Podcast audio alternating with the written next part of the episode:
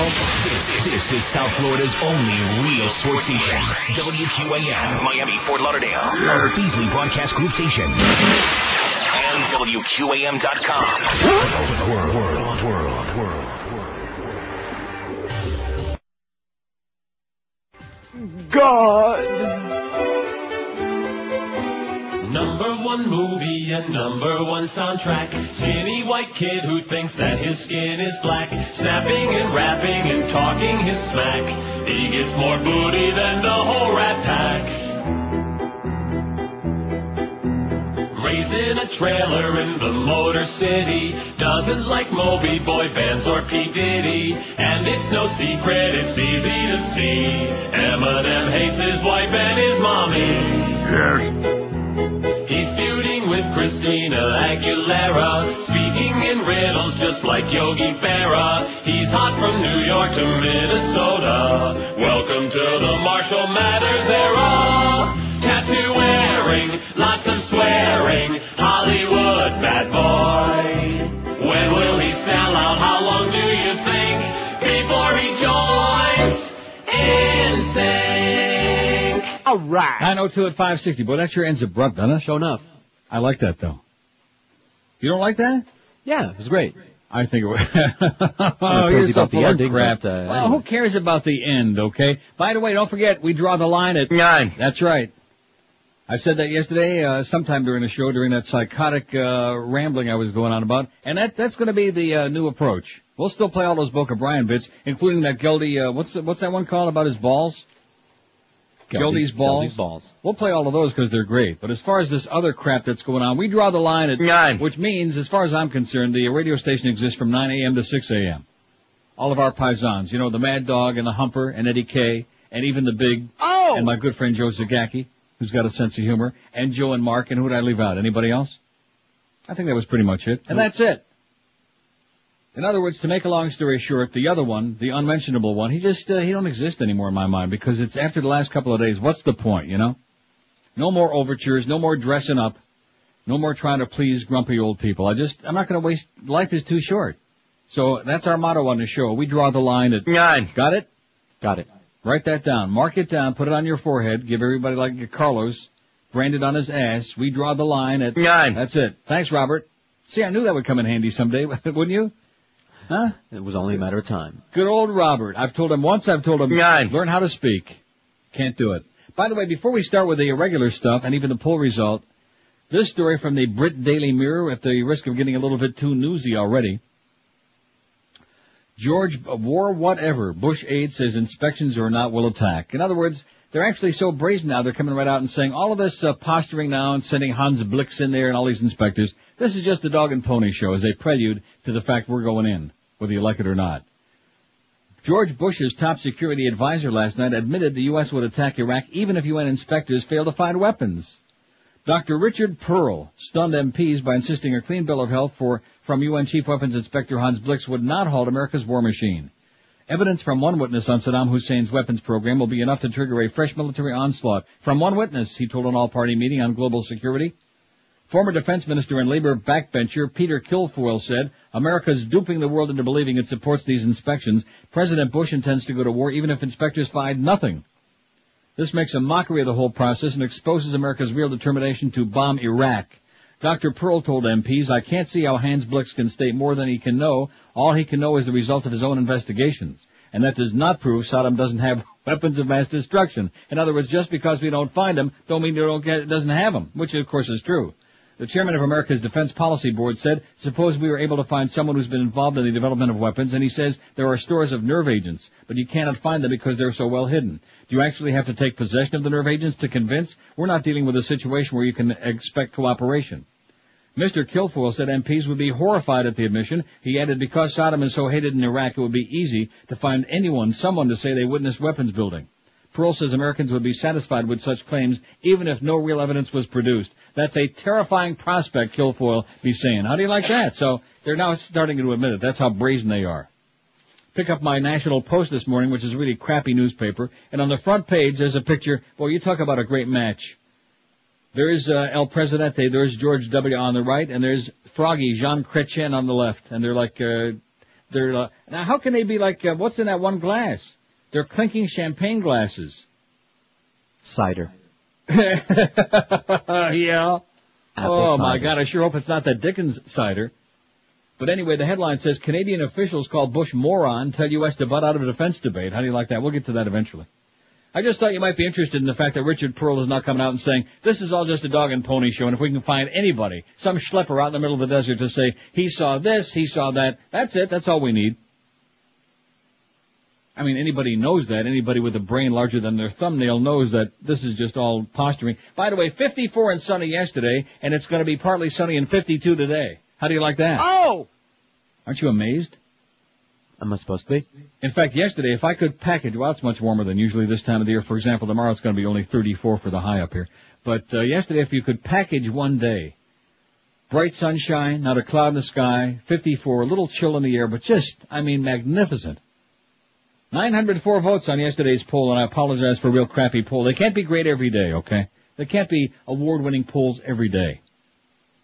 Which group has made the most progress in U S in the past hundred years? And you people at the Palm Beach Post, it would probably be a pretty good idea. If you want to take a poll on that silly-ass golf Augusta's Dyke thing, uh, don't put it in the sports pages because women don't read the sports section. So needless to say, overwhelmingly, because men hate women, which we're finding out more and more every day, men hate women. They want to use them and abuse them and screw them and whatever else. And that's it. They hate women. They don't want to be around women, except when they're in a mood. Dinner time and bedtime. Which group has made the most progress the past hundred years? Women, two hundred eighty-four. So what are you dykes bellyaching about, huh? I think, I think the whole thing is amusing. The fact that there's so many people whipped up into a frenzy about golf. mm. Blacks, two hundred sixty-six. Now let's see. Women got the right to vote in nineteen twenty, and I'm a little bit fuzzy on this. Because first they had the, um, the blacks couldn't vote because they didn't own property. Right. But that goes back before the Civil War. Was that, when did that change? What, I don't know. Ah! When did blacks get the right to vote? I'm sure before women. Yes, oh, definitely. Because women didn't get the right to vote till nineteen twenty. Right. So women two eighty-four, you come a long way, baby, but we still hate your guts is the message. Blacks two sixty-six, Jews one oh six. Hispanics ninety-six, gays eighty-six, we still got a long way to go, and Catholics on the bottom sixty-six. Even though we had, we haven't had a Jewish president, or uh, that we know a gay president, at least not out of the closet. Who's the one that they're always speculating was gay? Was it Franklin Pierce or James Buchanan? One of those. You got me. Or maybe it was Pat Buchanan. Catholics only sixty-six, so they got a long way to go in spite of J F K. Al Smith, nineteen twenty-eight, got beat by Hoover because Al Smith was Catholic. Did you know that? I had no idea. Well, now you know that. That's the main reason Herbert Hoover won an election, because Al Smith was the first, I think he was the first Catholic ever to be nominated by one of the two major parties. Got his ass whipped.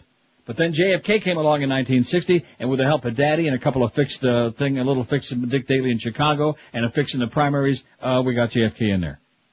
Isn't that great? And like they say, payback is a bitch, and they're right about that. Do you think we ought to take the first call right now from Boca? Sure. Because we don't want to do the tone setter at a time when we're not really prepared, when we're off balance. Here's Boca. Hello. Hello? Yes, sir. Yes. Listen, long-time listener. And um I was calling to make a comment. Last night, I was watching the Donahue show. I don't know if you caught it. I saw I'm, I saw that. That was quite a show. Let me tell you something. It's about time he had another you know, good show. George, over the summer, did a wonderful job. Who? And, you know, he, he, he spoke about the church and everything else. It is unbelievable how these Christian coalition supporters, yeah, they want to control everything. If it was up to them, like you said before, I think there'd be no election. There'd That's right. None. That's right. And you'd be you'd be goose-stepping in line, baby. You'd be doing everything they tell you to or else. I'm telling you, because I cannot believe that in the state of Alabama, that they would actually put a a a, a big, I forgot what, what they called it, but it was it was it had the, the Ten the, Commandments. The best People, line in the whole the best line in the show is when Phil said that if America could vote on segregation, they would yes. pass it. Yeah. And then he's right. He's absolutely right. I'm telling you, it's just I just had to call. I mean, it's just. I just wish if, if we as if we, well, excuse me, we as Americans were more aware yeah, well, we're of, not, of our not. freedom and how some of these groups. No, the, there, pub, the public's too brainwashed out there. The God Squad out there is uh, we're outnumbered, man. They they're uh, they're all you. brainwashed. And do you know that guy? Um, I, what's his name? Um, he was on the he was on the screen, the T V screen. Falwell. He was on Chris Matthews, and he said that he did not um, believe that the Palestinians should even have a state. He doesn't believe in a Palestinian state. I mean, this is just unbelievable. Jerry Falwell you're talking about. Okay, got to run, pal. Have a great day and calm down. He's a little bit too whipped up, you know. Jerry Falwell, who's all over the place because, like you told me before the show, the reason they put him on there is because everybody hates him. Right, and he's fat. And he's fat, and just like all these other rabble-rousers like Farrakhan and um, Al Sharpton, Jesse Jackson, rabble-rousers, the media loves to put them on there. But if Phil would have been doing shows like that one and the one he did with Michael Moore a few weeks ago, if we had done a lot more like that, he would have been uh, still on the air in a couple of months, but he won't be. What a shame. That was a damn good show. I'm glad. Isn't that amazing? Right out of the box, somebody else saw that show? I can't believe that. Unsolicited, no less. Yeah, now what the hell's uh, Barry Lynn was on there for Americans... uh Uh, United for Separation of Church and State. I thought he was kind of, I mean, I don't know. I thought he was a little on the weak side. And then they had a rabid, I mean, just a rabid right-wing bitch uh, above the God Squad. And then they had the kid with all that I told you about that had the uh, the the uh, Marilyn Manson outfit on, I guess the best way to describe it, with the painted fingernails and the uh, lisp, the whole, that whole bit. But he had, like, uh, won a successful battle in the, his high school to get that under, the, all the uh, God stuff out of the uh, mandatory crap. We used to have to do that in high school, and it, I just frost my ass. Why is it that supposedly, and again, underline, supposedly tolerant people refuse to understand that you just don't do that. You don't put people in a public setting where public dollars are involved, and you require them, you force them to uh, to babble a bunch of religious words. In Jesus' name, amen. And I'm sitting there mumbling this at every goddamn assembly in our school, okay? Well, what kind of crap is that? And now religious leaders demand fuel-efficient cars. That's the best one. We'll get to that in a moment. In fact, our poll is about that today. You think Jesus is going to, like, come driving into town?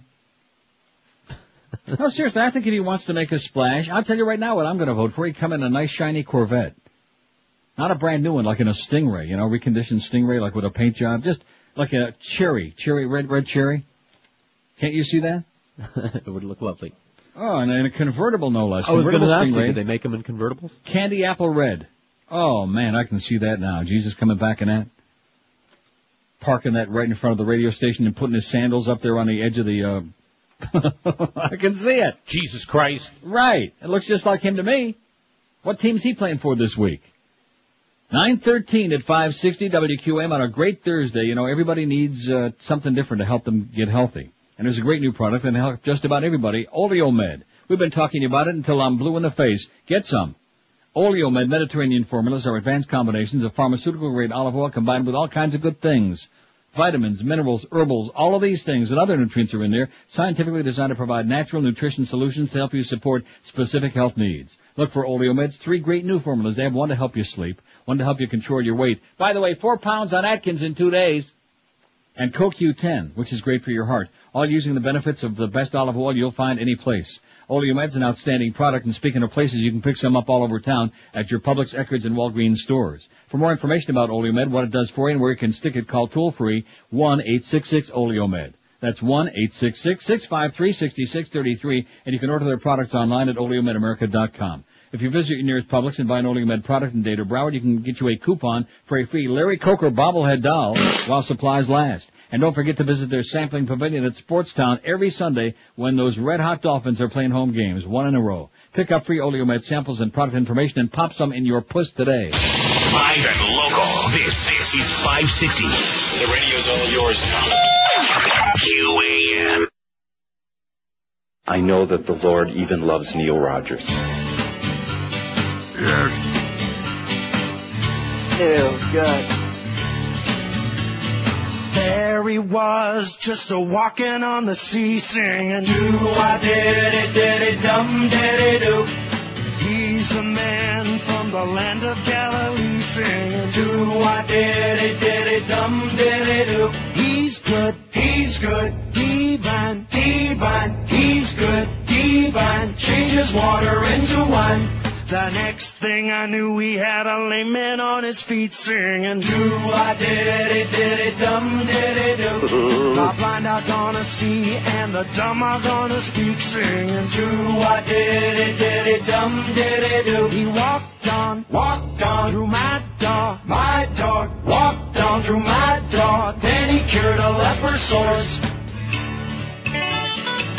Whoa, whoa, some Some say he's the Son of God.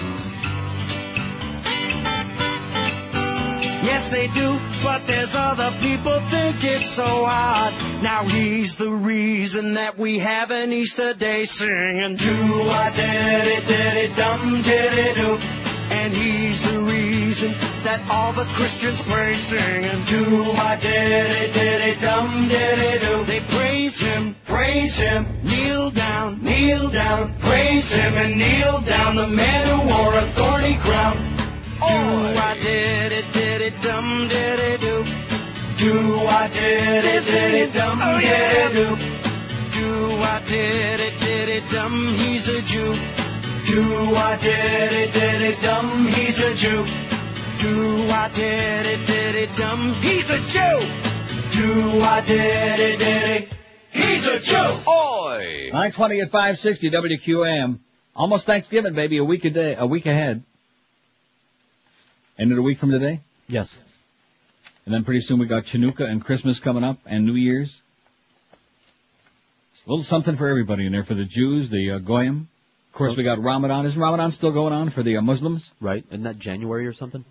No, Ramadan's going on right now. You better get with it, mister. You yeah, should know you're Muslim. You're Islam, whatever the hell that is. I love this story that you faxed me, but I, I already seen it, and I didn't uh, download it because it's too long, but I, I actually I may get to it eventually. About the body.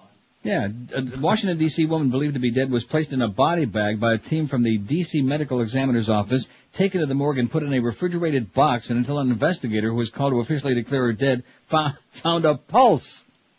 Deborah Wilson, forty-nine, was found Friday morning in her bedroom at the Museum Square Apartments, four oh one K North uh, Street Northwest, apparently suffering from cardiac arrest.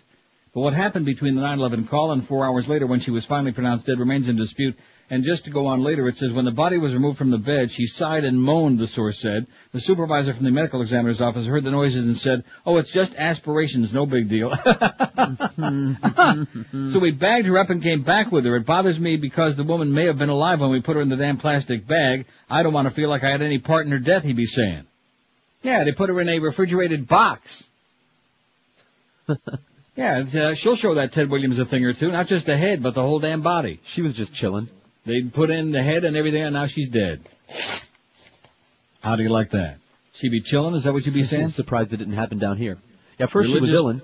Religious leaders demand fuel-efficient cars as the religious nuts again are like that. Don't forget all you young people out there. Reli- religious people are the crazy people, and the more religious they are, the crazier they are, and the more dangerous they are. A group of religious leaders came to Detroit, Motor City, yesterday with a proposition for U S automakers. Start producing vehicles that are kinder to God's creation, and we'll, we will urge the faithful to buy them. Oh, oh, oh, I hate to break the news to you, folks. Mark it down, nine twenty-two on November twenty-first, two thousand two. America's lost. You've lost it. It's been completely taken over. The, the coup has been completed. Am I right? Oh, no question. There, there's no hope anymore, baby. The delegation, which included representatives from a variety of Jewish and Christian organizations, met with executives and top officials at Ford Motor Company, General Motors, and United Auto Workers. Earlier, the group introduced a What Would Jesus Drive T V ad campaign, which is going to be our poll today, sponsored by the Pennsylvania-based Evangelical Environmental Network, which I didn't even know there was one. It's not even nine thirty yet. We already learned something very depressing. The ad, to begin airing in limited markets next month, says too many vehicles are polluting, and then asks, so if we love our neighbor and we cherish God's creation, maybe we should ask, what would Jesus drive? Now, can I interrupt this story by just asking, aren't these the same people that always vote for those right-wingers who uh, do everything they can to pollute the environment? Right, but this might be a different group. Those oil-grabbing, no, it is not. Well, Jerry Falwell's again him. Oh, he is? Yeah. Oh, that's right. He said he should come back in a big limo. He said he'd drive a big gas guzzler, uh, so this is well, a he's an asshole, okay? Or something. Yeah. Representatives of G M and Ford said they look forward to a dialogue with the Interfaith Climate and Energy Campaigns leaders to explain advances and challenges in the effort to improve vehicle fuel efficiency. The religious groups, which include the Korean Presbyterians, the United Synagogue of Conservative Judaism, the Mennonite Church, are promoting hybrid and fuel uh, cell vehicles, as well as other fuel-saving technologies, framing their arguments in both moral and economic terms. If you in the American auto industry manufacture and market more clean cars, we in the American religious community will not only tell our people about it, but will have prepared them to embrace such a change, said David Saperstein, director of the Religious Action Center of Reformed Judaism in Washington. Oi! Campaign leader said the effort is not aimed at any specific products and no boycotts are planned. Uh, G M said it's committed hundreds of millions of dollars to develop non-polluting hydrogen fuel cell vehicles and hopes to have a significant number on the road by decade's end. Every major automaker is working on some sort of fuel cell vehicle, but considerable challenges such as cost lay ahead. Not to mention all that oil we're going to have from Iraq that we're going to have to use up. Minivans, S U Vs, and pickup trucks accounted for half the new vehicles sold in the U S last year. The average fuel economy for all two thousand three model cars and passenger trucks dropped to twenty point eight miles a gallon. And I'll tell you, I get a hell of a lot better than that in my Corvettes. As many as one hundred thousand congregations and synagogues nationwide have been contacted about the cause, and more notifications by letter and email are planned, said the Reverend Bob Edgar, General Secretary of the New York-based National Council of Churches of Christ, U S A. How do you like that, huh? Uh, conserve that fuel for Jesus. Driving a smaller car, a compact car for Jesus. Carpool for Jesus. How does it sound, huh? Sounds good to me. Sure. I got a nice ring to it. Do some walking for Jesus. Park on, it on the side of the road. On the water. Now, here's what the uh, poll is today. What would Jesus drive? If Jesus came back to earth, what kind of vehicle would he drive? I got eight choices on there. Do you think it's enough? Sure. Well, you didn't. I like think my it's enough. We're not going to get we're not going to get specific. Like, would he be driving like a uh, you know Toyota Celica or Supra or whatever? S U V. God forbid. Corvette. All right. He'd ride a camel. Cadillac for old Jews. Now, of course, Jesus was Jewish, and by now he's pretty damn old, I would assume. You know, like a couple thousand years old. Right. So Cadillac, because that would, that's the old Jew canoe. Humvee. Which is almost like riding a tank, you know, which might not right. be a bad idea. He should have thought about that a long time ago. Subcompact compact car to save gas. Who's Jesus or motorcycle? Those are the choices. S U V, Corvette, he'd ride a camel. Cadillac for old Jews. Humvee, subcompact car to save gas. Who's Jesus and motorcycle? Those are your... I think this poll's a little bit better than the one we had yesterday, if you ask me, which isn't saying much. Pretty weak poll yesterday. It just, uh, it didn't say enough. It was too nonspecific. It was all over the place. I don't like that. I like having a poll where you can put your, your thumb right on it.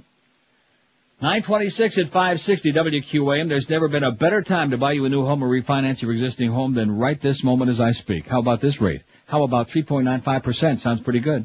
That's correct. Financial Group can offer you an unprecedented three point nine five percent. All you have to do is call them, and they'll tell you how it works. Call Financial Group at their toll-free number, one eight hundred nine four zero L E N D. That's one eight hundred nine four zero five three six three. The money you're going to save is unbelievable. And you can get a one hundred thousand dollars loan for only four hundred dollars. I was going to actually say, yeah, I like that better. You can get a one hundred thousand dollars loan for only four hundred fifty dollars a month or a two hundred thousand dollars loan for only nine hundred fifty dollars a month. That's all you pay. The process is simple, and you're going to save yourself thousands and thousands and zillions of dollars each year. So call our good friends at Financial Group at one eight hundred nine four zero L E N D, and you'll be amazed at how much you can save. There's never been a better time to get you a low interest rate. So call Financial Group right now, and you'll be on your way to big savings. Financial Group is an equal housing lender. Credit restrictions do apply, and rates are subject to change if you wait too long. So call them right now, one eight hundred nine four zero L E N D. Tell them that old Neil told you to call. one eight hundred nine four zero five three six three. We're Sports Radio five sixty Q A M. Jesus Christ for extra strength, Dexedrine. When you're getting crucified, the last thing you need is a headache. There's so much pressure. Hanging around with the whole world's sins weighing on your shoulders. And then some f***ing gladiator sticks a spear in your side. Yeah! Jesus Christ, that hurts. So when this thorny crown feels like a vice around my head, that's when I reach for Dexedrine. Well, I, I don't reach for it. Anybody got any Dexedrine? Hey, Judas, could you throw a couple into my mouth? Come on, I'm the Savior, for Christ's sake. Extra strength Dexedrine, because a headache is a heavy cross to bear. It is. nine thirty-one at five sixty. Got some major programming news for Thanksgiving Day, a week from today. Does Carlos know who's going to be filling in? I don't know. Now, is Carlos working on that day? I assume you are, aren't you? Yeah, I thought it was going to be the tapes. Not going to be. So this is a surprise to Carlos and the audience. The yep. Beast, I love eating nuts, will be uh, doing a show next Thursday. They called asked yesterday, asked me. He was sitting right there on Clarence's lap, by the way. Clarence may not be walking too good for a few days.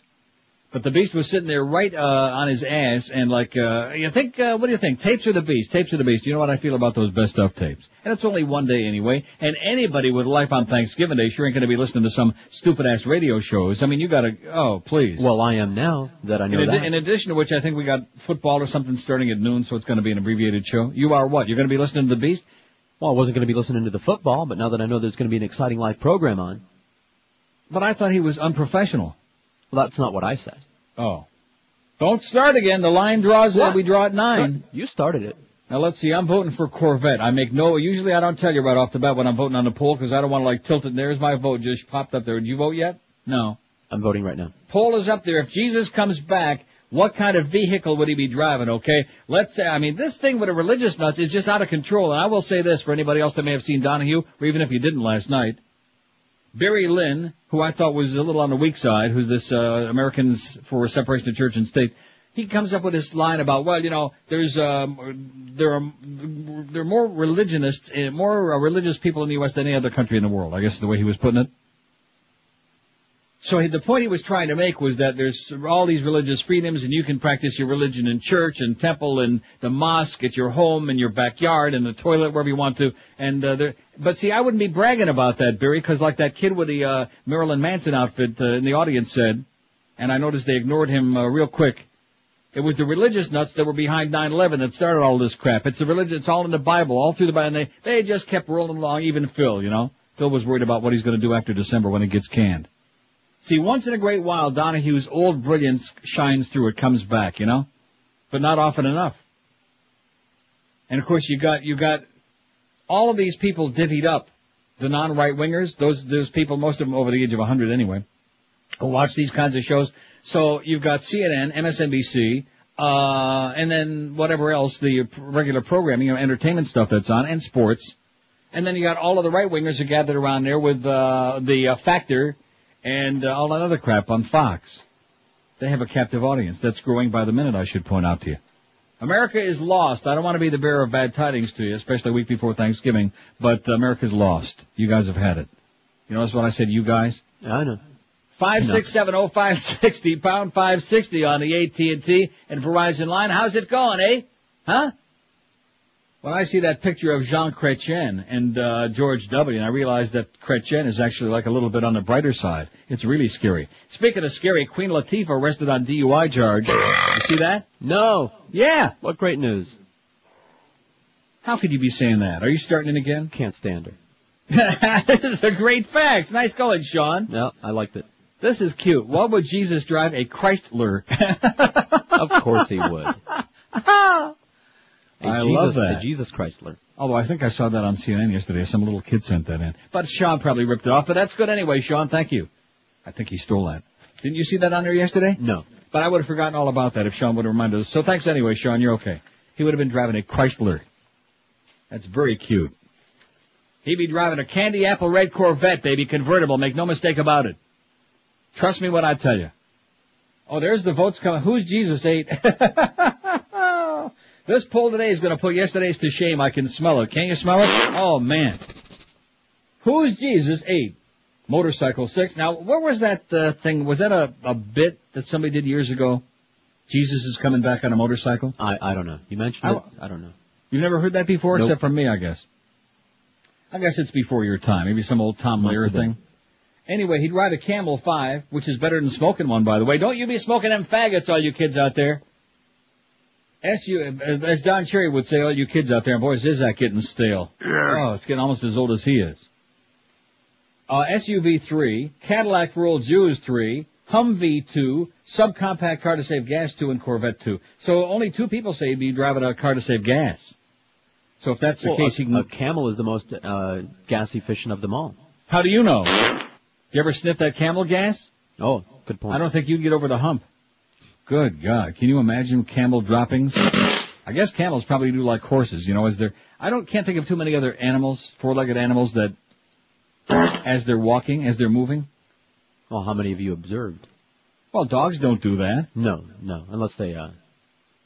Unless they have the trots. Right. Unless they got Unless they have the very trots. No, seriously, think of any other four-legged, do, do mice, well, I don't know. Well, I don't know. Cal- well, what about I, any really other four-legged know. animals? Do you think that a lion is uh, dumping as it's walking? I don't think so. I think it stops and takes a very deliberate, uh, you know, posture, and like, when in doubt, craps it out. I really wouldn't know. Well, but stop and think about that. Now, horses, you are aware of this, aren't you? Uh, of course I am. Ever been to the racetrack, and that's always one of the very embarrassing things. Nobody, everybody kind of like titters, you know. Right. Oh, the eight horse just cracked his brains out. Don't bet on him. I spent many an hour on a horse. I know all about it. Do you really? As a matter of fact, you can you can tell when they're getting ready to because they change their, their gait. Do they really? Oh, yeah. Uh-huh. And they lift their tail. Yeah, they, they start their swishing their tail. When horses are warming up and you see them like... And it makes you wonder, yeah. what are those guys sitting behind there, you know? A lot what, of them what, like to stop, actually. What would Lou Williams think? Oh, I don't want to start with those harness racing names again. We'll get Dick and Steve all fired up there again at Pompano Park. They'll be sending me more of these wild shirts. Can I get back to poor Queen Latifah again? You oh, interrupted good, me please. on this, and we got sidetracked with harness racing and horse crap. Hip-hop star and actress Queen Latifah spent part of uh, Wednesday in jail after being charged with driving under the influence in an early morning traffic stop. Latifah, whose real name is Dana Owens, was pulled over by officers in L A at about three fifteen a.m., said Officer Alex Delgadillo of the California Highway Patrol. He said she was driving a two thousand three Cadillac Escalade north, oh, I bet you Jesus would like that, north on U S one oh one when she was observed making an unsafe lane change. Several field sobriety tests were conducted and the performer was arrested and taken to jail. She didn't resist arrest in any way and was cooperative with the arresting officers, Delgadillo said. She posted a twenty-five hundred dollars bail, was released from custody with a December twelfth court date. Latifah, thirty-two, received a nineteen ninety-four Grammy for Best Rap Solo Performance for Unity. She's also starred in T V shows such as Living Single, appeared in movies such as Living Out Loud and Brown Sugar. Huh, there was a movie, Brown Sugar? Okay. Now, did they use the uh, Stones song as the theme? Don't well, that's, uh, in case you, obviously, since you didn't know there was such a movie, we'll have to find all these things out. Just like about uh, when I was asking about when did blacks get the right to vote. five six seven oh five six oh, pound five sixty on the A T and T and Verizon wireless line. Here's Miami. Hello. Neil. Yes, sir. Good morning. Buenos dias. How's the weather? It's not bad. Going to be in the fifties again today. Oh, that's great. I opened up my Miami Herald this morning, and on the Metro uh, section, yeah, two opponents of gay rights named the School Diversity Board, right? Oh, yeah. Okay, the first person is Margaret Hostetter, a Davie real estate agent. Mm-hmm. The next person is your personal friend. Not Mister Ego. Steve Kane. Oh. Oh, oh, oh, oh. Wow. Now, I know this has got to be in the Sentinel, too. Okay, and the second thing, uh, Jim DeFeed. Jim DeFeed, yeah. Yeah, he put an article in the paper about Pat Riley and that Mickey Harrison. Yeah. You ought to read how he ripped them. Okay. Okay. So I, I saw I saw it, but it was about Pat Riley, so I didn't bother reading it. But in case if it's that good, I'll take a look at oh, it. Oh, it is fine. I'll take a puke he, at it. He slaughtered him. Well, going back to what I just said before, Steve Kane on the uh, what is it again? Not on the school board, on the what? He's on, on the, the school diversity board. Diversity board. Diver- oh, brother. Yeah. Gone to hell in a handbasket, baby. Everybody's having heart attacks. I'd grab my passport right now if I be you. I would too. Okay, I'll see you at the uh, border. You have a good day. Okay, patrol. Can you believe that? Just tell me what your problem is. A man who's uh, refurbished his career by talking to a handful of old uh, homophobic farts that you could fit into a broom closet. A man whose whole life has become professional rampant homophobia. And that, that's what he lives for. That's his whole thing, including his little core of sycophants that surround him. Shocking. So like I've said, unfortunately, that's the bad news, because everybody else has been sleeping, kind of like sitting back. They've made liberal into a dirty word, and everybody else just sits back and lets these people run roughshod over the Constitution, over everybody's liberties, and over everything, while everybody else is snoozing. That's right. You're snoozing and you're losing, America. I'll tell you that right now. It's just like these polls, you know, these right-wingers, they freak this poll and they load up on this poll. When's the last time you ever saw or, uh, liberals do that? Maybe once in a blue moon we've seen that, but very, very rarely. Because the right-wingers are motivated. They're getting it done, baby. They're getting it just like the election. They got it done.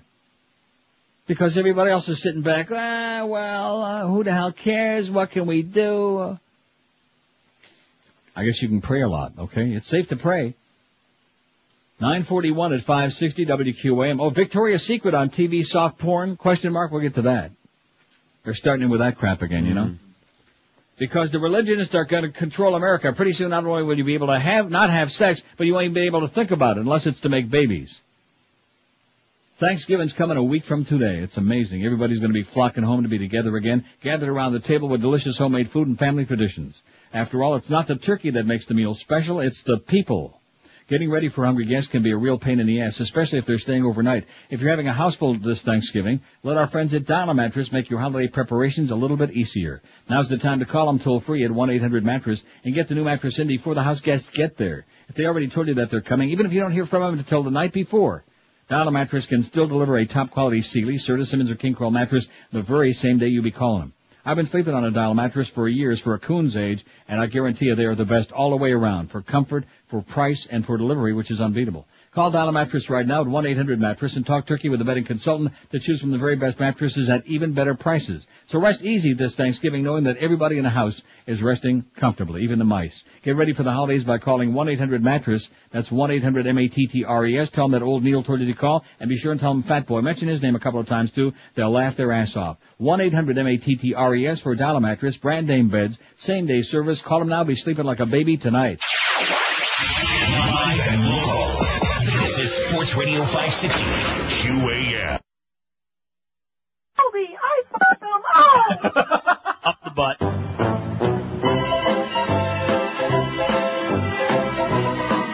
Welcome back to the Testicular Model, little Mo Howard and David show. Now, what, what do we got here?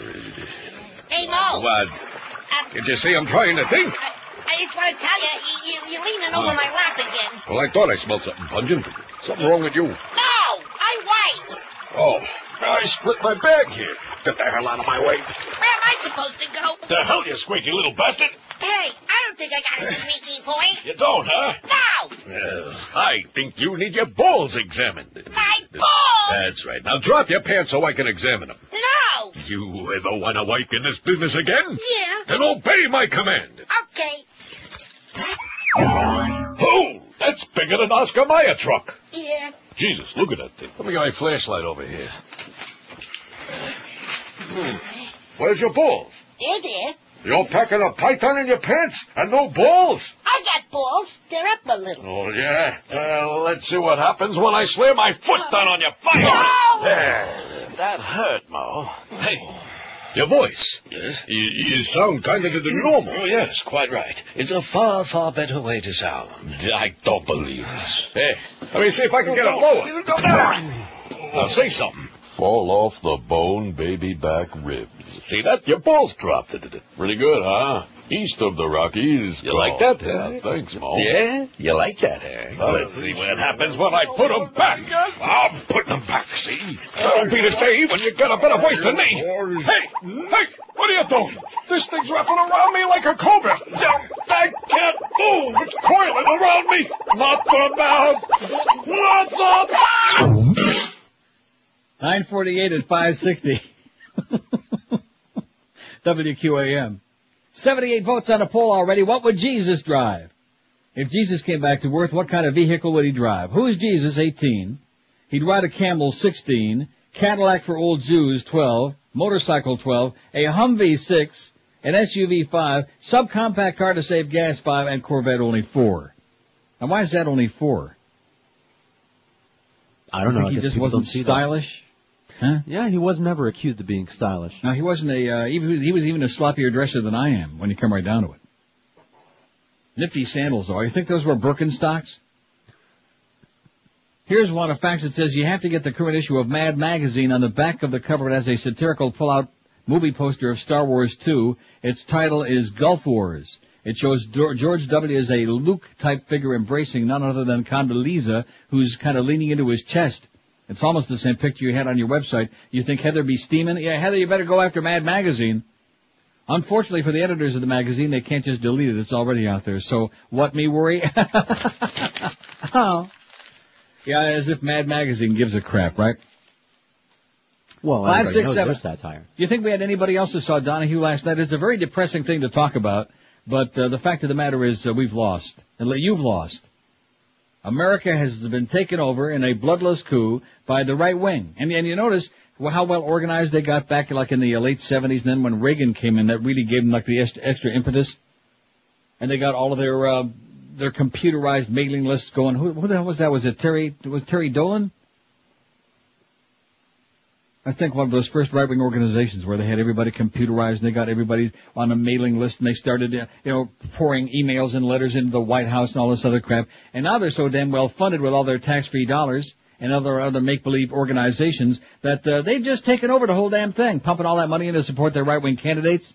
All these right-wing judges you're going to see uh, forced through there now. So freedom is dead and the public is sitting back on like that, as if uh, nothing is going on at all. That's a sad commentary. Very sad. Here's a call from Miami. Hello. Hey, Neil. Yes, sir. How about elephants? That don't they do it um, walking when they're walking? Yeah, that's not a bad idea. They do that in India. Huh? Sabu the uh, Sabu the Indian boy rode an elephant. Maybe Harry Elefante will ride it with Jesus, huh? That would sure piss off Condoleezza. Five six seven oh five sixty. I guess so. That one guy that called is the only one that saw Donahue, but that was yeah, very. Uh, do you notice the way that worked out though? That sure. was great. Because I thought to myself, why even bring it up? Because nobody on uh, in our audience watches that show. Nobody in any audience watches that show. I mean, if he would have just notified everybody ahead of time, hey, tonight I'm going to do another good show. Maybe some more people would have watched. That's the problem, Phil. Nobody knows those nights when you're going to do a show that's worth watching. I mean, two shows in what six months? That ain't too bad. Two women's groups and a media watchdog organization on Tuesday asked C B S not to air the Victoria's Secret fashion show, calling it a softcore porn infomercial. C B S said it was moving ahead with the broadcast of supermodels in lingerie on Wednesday night. Concerned Women for America, the National Organization for Women, and the Parents Television Council were among several groups protesting the televised fashion show, which was taped in New York City last week. Now, this is last night they're talking about? Oh, I don't know. I guess, because this is from yesterday's C N N. Aired, uh, A B C aired it last November, prompting an investigation by the F C C, which ruled it did not violate decency standards. Along with the airing of near nudity, the groups said the show degrades women. Now, see these dykes, every time they come along, I'm, I'm going to start getting on the other side of that Augusta thing. It's easy to do, because it's the overwhelming majority of men are on that side anyway. I think I'm hopping over on the other side. I almost did the other day, you know? I mean... As far as the principle is concerned, there's no question that nobody should be excluded if it's going to be a major event. It's going to be covered by a network and the big sponsors uh, usually, et cetera. But, but this time I think maybe we ought to make an exception. Because everything is degrading to women according to these dykes. You know, anytime a woman looks sexual, whether it's in pornography, whether it's even in Playboy magazine, which is certainly not pornographic, and whether it's on Victoria's Secret, which is most definitely not pornographic, it degrades women. What purpose does the special serve except to overly sexualize women and use this to bolster the network's demographics for young men? They asked in a joint letter to C B S President Leslie Moonves. Melissa Cardwell, research director for the Parents Television Council, said she had hoped that the hundreds of protests about last year's special would have dissuaded broadcasters from showing it again. Despite what the P T C says, this is not pornography. C B S spokesman Chris Enders said it's a one-hour fashion show mixed with musical performances and comedy segments. Does it push the envelope? Sure. But everybody knows what Victoria's Secret fashion show is, he said. With the advanced publicity and the content advisory, every viewer will be armed with information to make their own choice. And with arms just long enough to reach their groin.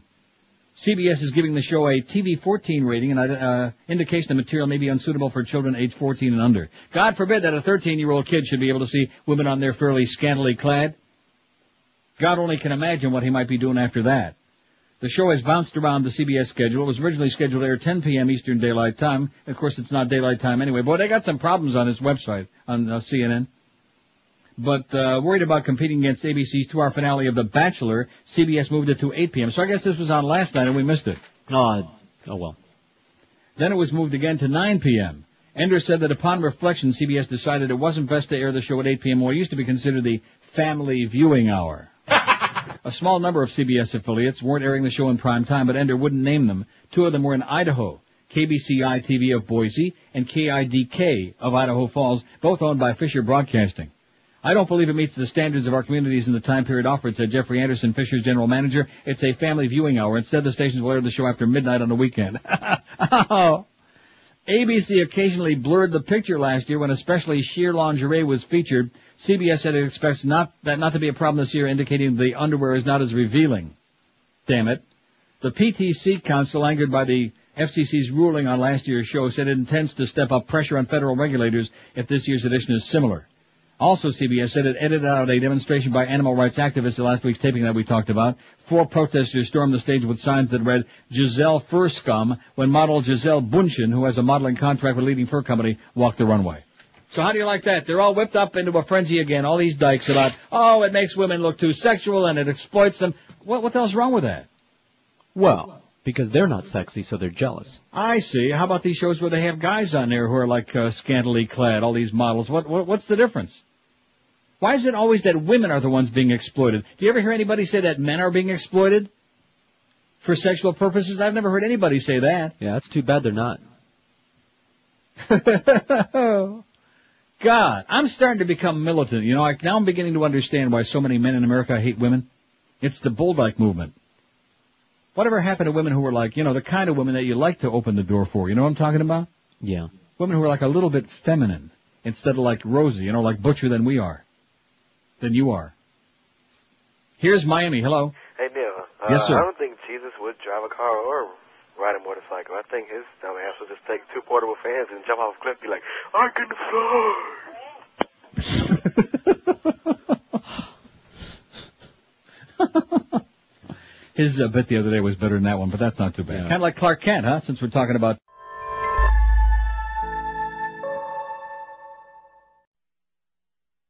Oh, my God. Well, he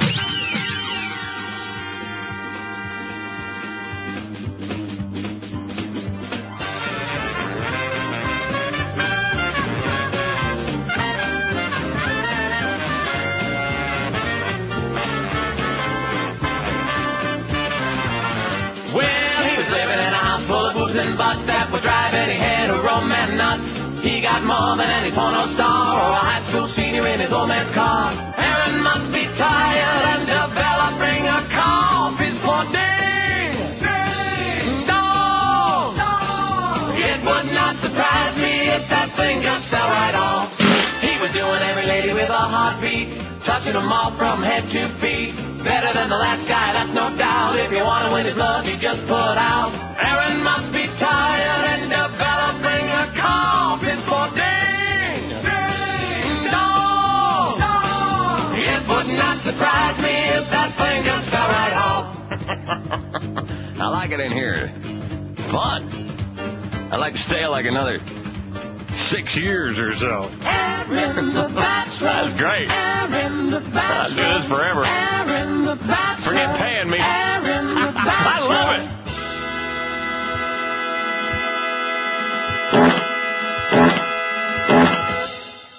Night of Tacky T V ends with marriage proposal, it says.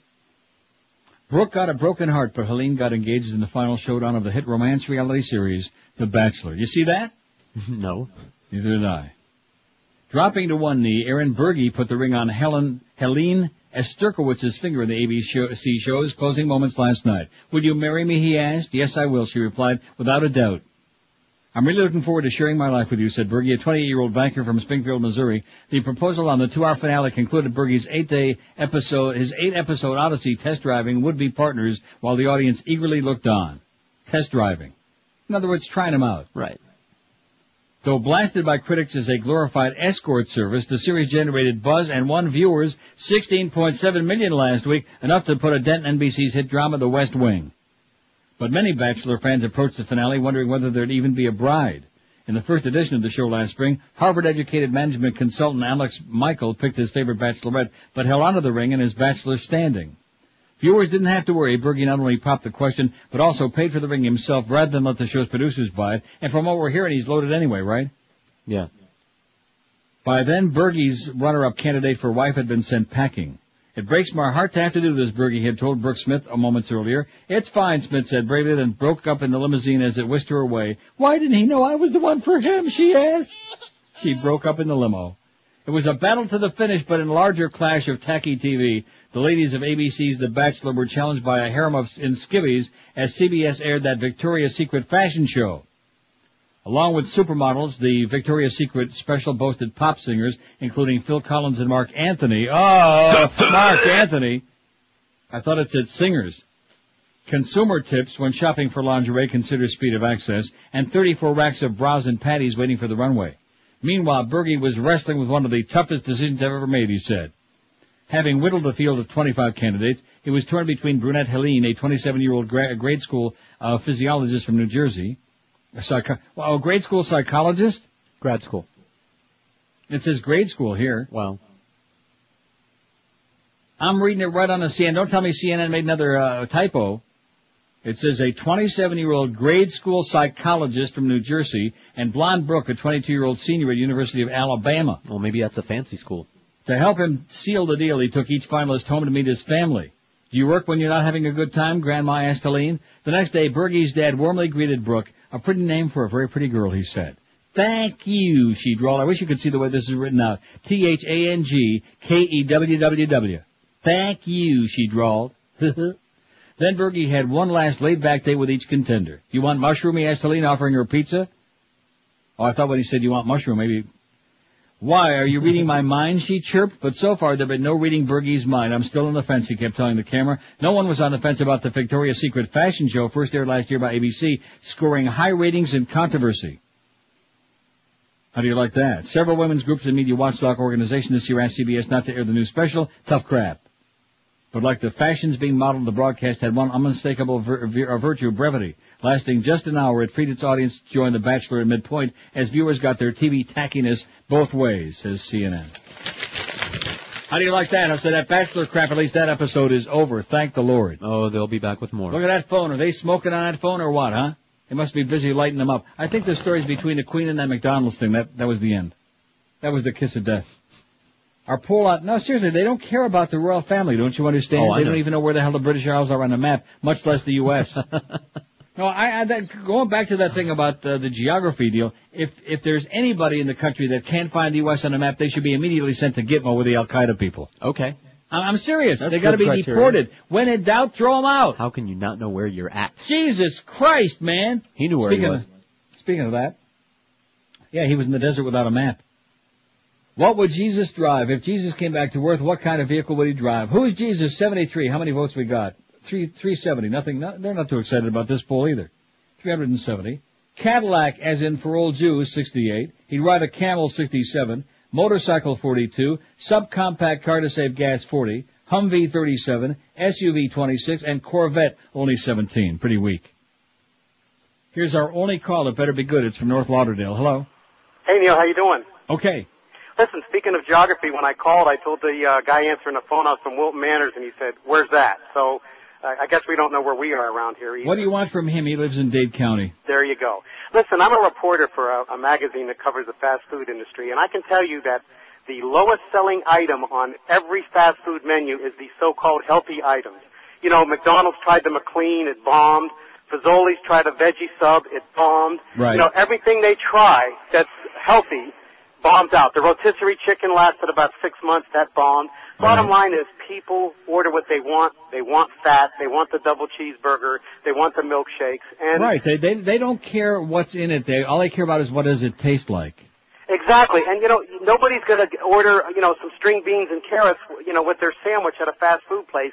They want the fat, and, and that's what they go for. And, and you know, These these places have tried a you know, salad. They'll they'll they'll uh, offer a salad, and people get two packs of blue cheese dressing. So right. they they stay in business by giving people what they want. Exactly, and, that's right.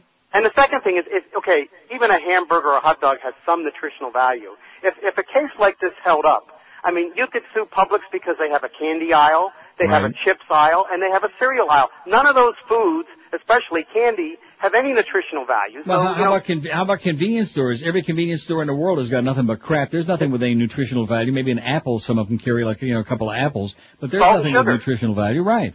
Salt and sugar, that's what they're selling, and sodas. So it's just, uh, I just hope that the case doesn't hold up. Not to defend all the quick service chains, but, you know, hey, they give people what they want, and that's how they stay in business, and it's the only way they can stay in business. Amen. I'm out of here. Thanks, Thanks Neil. Thanks a lot. Thanks. Now, he's right. That's that's the point. How could there possibly be a lawsuit against a place where you've got all these different choices? You've got health food restaurants. You notice how long most of those last, about five right. minutes. And then they tried health food chains, you know, fast food, health food. Those Most of those lasted about two minutes. That's not what people want. If you're going to be in business, I mean, we're talking about private enterprise. We're talking about people in business. Give people what they want. You don't go to Ruth Chris, for example, to get uh seaweed, to get, like he says, string beans and uh avocados. You go there to get a big, fat, juicy steak. Right? Right.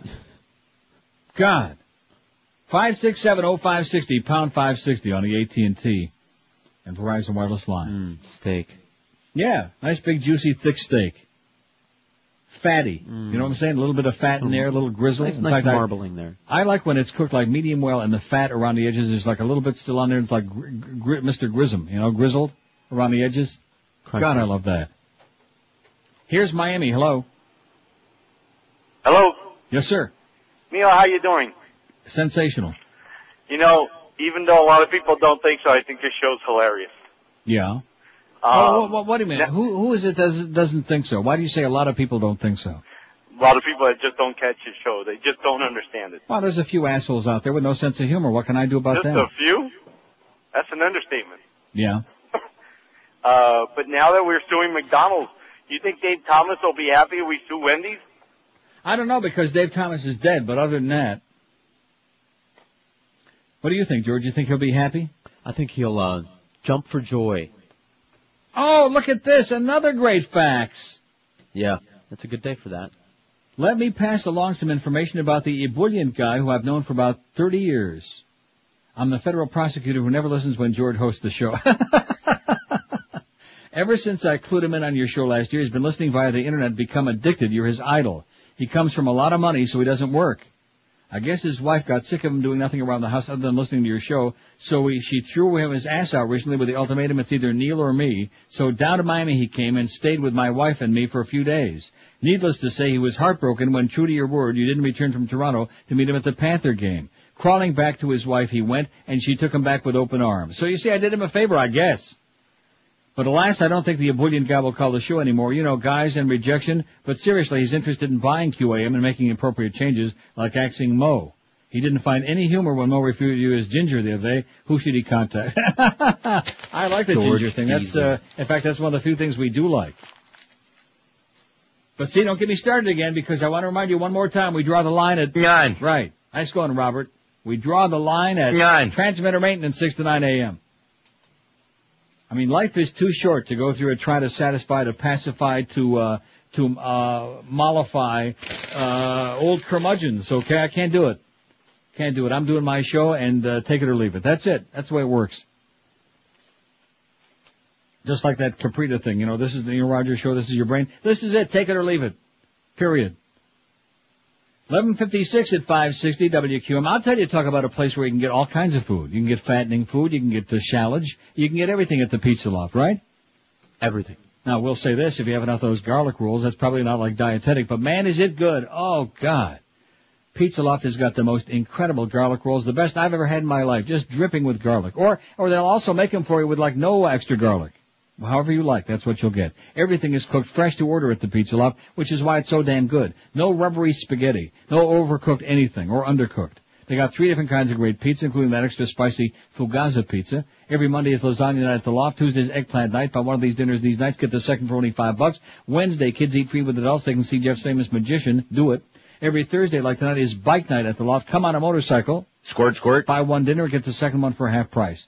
And don't forget, they've got all kinds of your Italian favorites, chicken dishes, veal, seafood, calzone, super subs, and lots more. And now two great locations for you. The original Broward Pizza uh, Loft is in uh, Davie, right between Griffin and five ninety-five on University Drive. Do you hear what I almost said? I almost. I almost heard it. I almost heard that. Anyway, with lots of free parking right beyond Pier one Imports, and now the brand-new Pizza Loft location in Plantation, right on the corner of Nob Hill and Sunrise. And, boy, did we need them or what? Yes. Not too much out by me there, but they're right behind that uh, drugstore on the corner, Nob Hill and Sunrise. Here are the phone numbers for takeout, for delivery, or catering, which they do a stupendous job of, by the way, especially with the holidays coming, for as low as five bucks per person. In Davie, call nine five four, nine one six, eight eight eight zero. nine five four, nine one six, eight eight eight zero. In Plantation, nine five four, three eight two, one nine nine nine. nine five four, three eight two, one nine nine nine in Plantation. The Pizza Loft, both locations equally outstanding. My and local. This is Sports Radio five sixty Q A M. That's Dave Goldstein, but you can call me Geldy. Whenever I'm in town, I listen to... Wait a minute, I am in town. It's the twelve to one hour. Ah! Oh, for the finest in online casino gambling, call one eight hundred Carl Betts. Remember him? Donna Reed, Judd for defense. Ah, you're so old. Old, huh? Yeah. I'm still spry. Now listen up, two boy. Remember that bomb I dropped on them two Malfeasy toy burglars over there? Yeah, you sure showed them. Showed them what? Yeah, something. Yeah, but I ain't through with them yet, see? It just so happens I got another bomb to drop. Like this? No, not that kind of bomb, you moron. No! This was even bigger than before. Okay, what is it? Well, as you know, Ginger Rogers does her show up in Canada. Eh? Yeah, but what you don't know is Ginger flies his lover, that faggot at horn, up there every weekend. Yeah, for hot gay sex. No. Yeah. And another thing, don't believe what you hear in the air. Them two have been grabbing each other's tea bags for years now. Boy, that's some bomb. Nah, you ain't through yet, stupid. Now, I paid a great deal of money to a fellow staff member who loves and admires me to leave Ginger's pot open last weekend, you see? Oh. And what you're about to hear is that pipe-smoking Ginger Rogers and that train monkey faggot on dancing together in a romantic embrace. One, two, three, one, two, three, one, two, three. That sounds like it's really good. Shut up and listen. Okay. One, two, three, one, two, three, one, two. Couple one, of girls here. Having a girls' night out. One, two, three. Now you've got it. I bet he thinks Pagador is freaky. Mm. Listen to that. They sure are sweet on each other, aren't they? Yeah. My sock! My socks are wet! Oh, oh doctor. Your bag, Mo. Oh, doctor, here. It's overflowing. Come up with my wig. Stop! Oh. It won't stop! It won't stop! I got to put on! I lost the torch! It can't stop! Now, Tim! Oh, I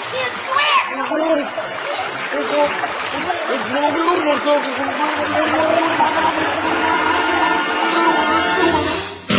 twelve oh four at five sixty, our big noon to one hour. Mad Dog at one. Hank on briefly before all that hurricane stuff gets started. Prosecution blames former F B I agent for fatal wrong-way crash. Seems like this story is dragging on for about one hundred years, isn't Ever, it? Ever, forever. Man. When the hell did this happen? nineteen ninety-nine, almost three years ago. Prosecutor said yesterday that a former F B I agent was directly responsible for the death of two Lauderhill brothers in that interstate accident. Closing arguments began in the trial of David Farrell, thirty-nine, charged with vehicular homicide and D U I manslaughter charges. Assistant State Attorney Michael Horowitz said the scientific evidence presented in the case proved that Farrell was traveling in the wrong direction and was drunk when his car plowed into another vehicle, killing the men on I ninety-five. No one has the right to violate the rules we all share, Horowitz said. Farrell is accused of being drunk, driving the wrong way on I ninety-five, and killing Youth Minister Maurice Williams, twenty-three, and his half-brother Craig Chambers, a nineteen-year-old college student. Farrell could face thirty years in prison if convicted. All right. The former agent insisted in testimony on Tuesday that he was not impaired and was driving in the right direction before the near head-on collision November twenty-third, nineteen ninety-nine. I probably thought about it more times than I can count, he said. Defense attorney Bruce Udolph was to make his closing argument later in the day. The case would then go to jurors for deliberation, which it already has. Under cross-examination on Tuesday, Horowitz asked Farrell repeatedly about the poor judgment he showed by drinking and driving. Farrell had admitted drinking beer at a Davy restaurant before the crash. I think you drive better when you're not drinking, but I wasn't impaired, he said, so it makes no difference. Farrell said he knew where he was going, would not have driven southbound in the northbound lanes. Experts for the prosecution have testified that only Farrell could have been driving the wrong way when the vehicles collided head-on. The F H P initially botched the investigation by blaming one of the brothers as the wrong-way driver and not formally charging, uh, changing that finding for a month. Critics charged that the F H P jumped to the wrong conclusion because the victims were black and Farrell is white and was a law enforcement veteran. A separate state investigation found no evidence of racism or a cover-up in the F H P's handling of the crash, but F H P training has changed in response.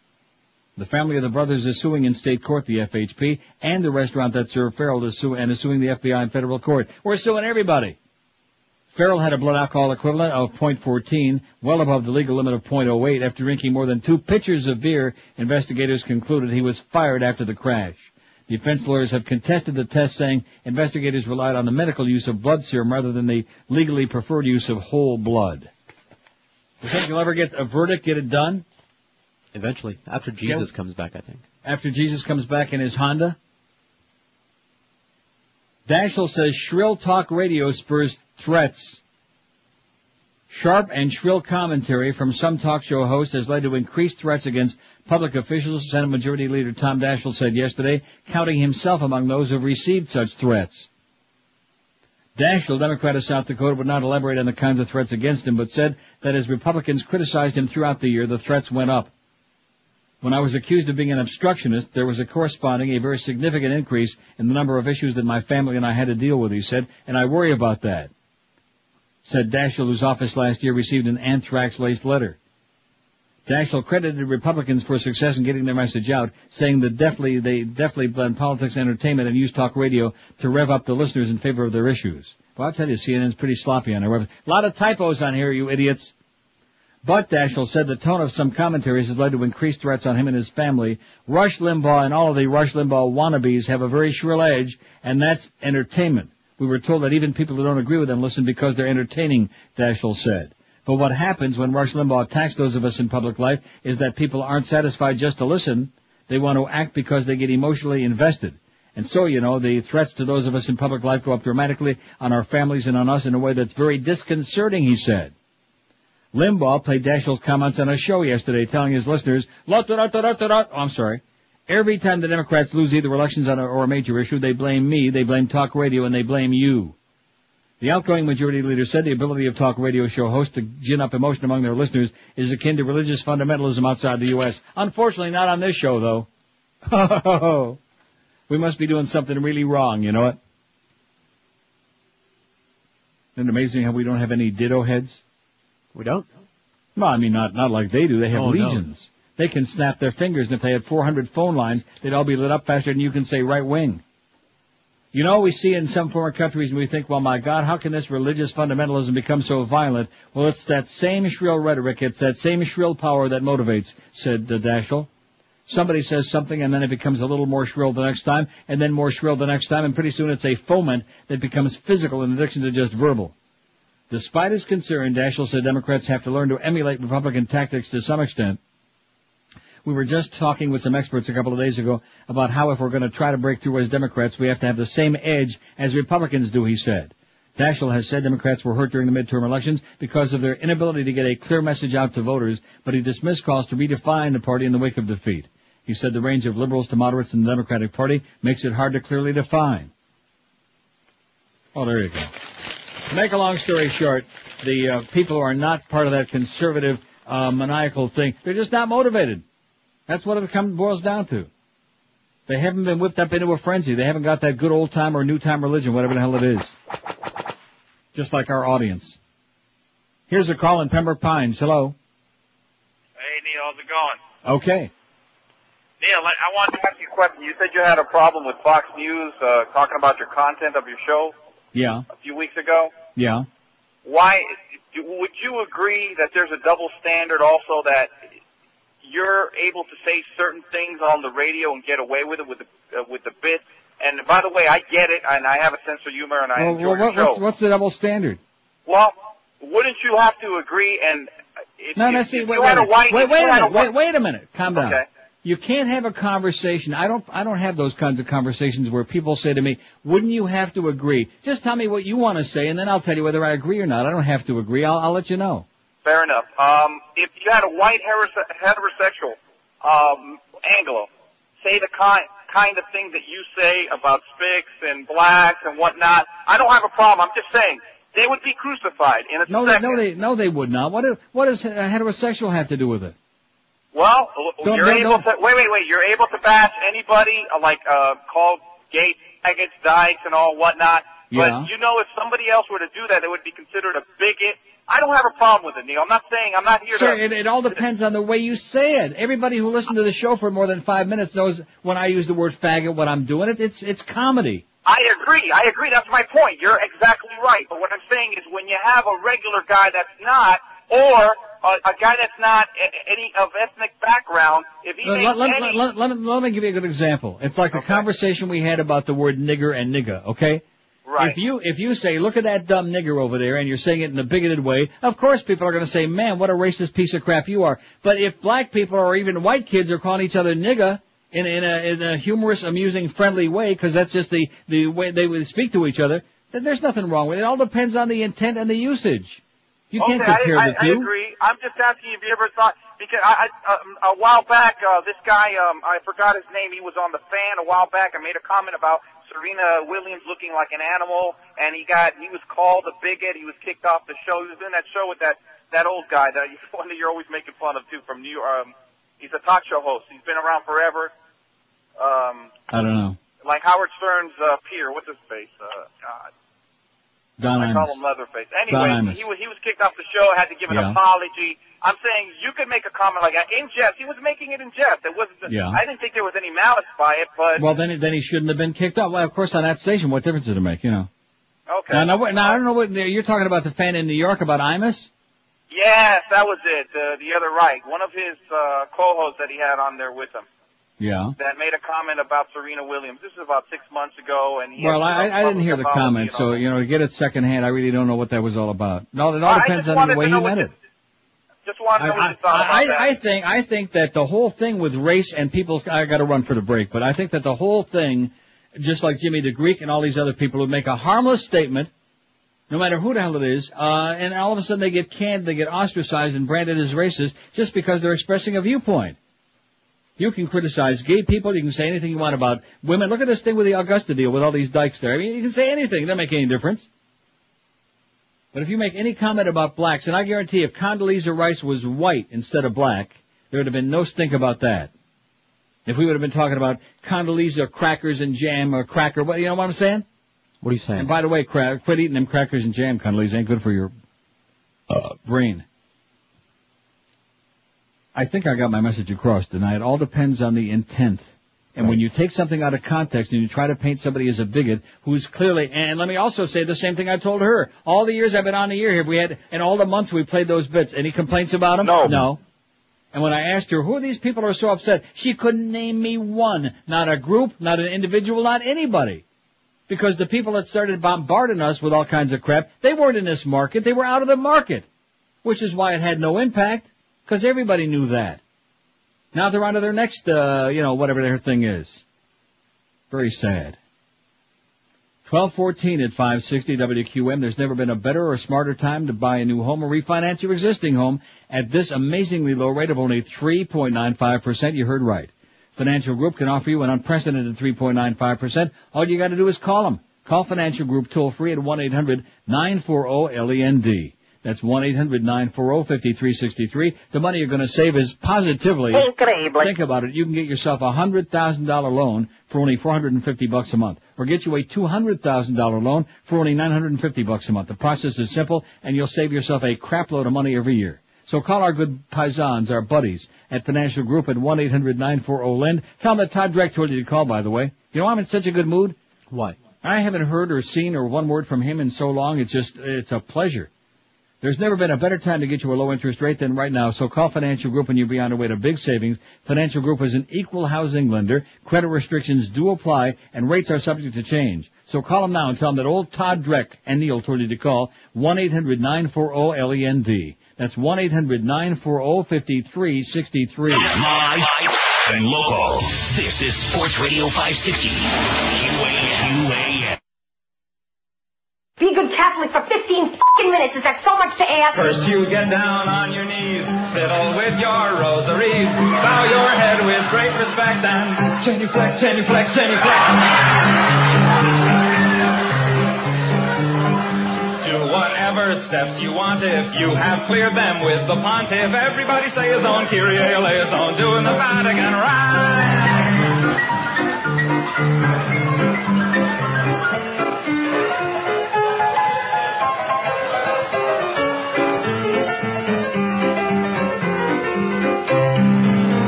Line in that processional, step into that small confessional. They're the guy who's got religion. I'll tell you if your sin's original. If it is, try playing it safer. Drink the wine and chew the wafer. Two, four, six, eight. Time to transubstantiate. Oh! Get down upon your knees, fiddle with your rosaries, bow your head with great respect, and genuflect, genuflect, genuflect. Make a cross on your abdomen. When in Rome, do like a Roman. Ave Maria, you. It's good to see you. Getting excited, getting sort of dramatic, and I'm doing the body, and I'm right.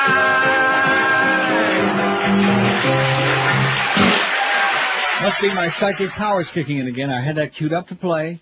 Both of those yeah. things that you just heard there, and uh, look in the fax machine, and you would just fax me this Tom Monahan thing.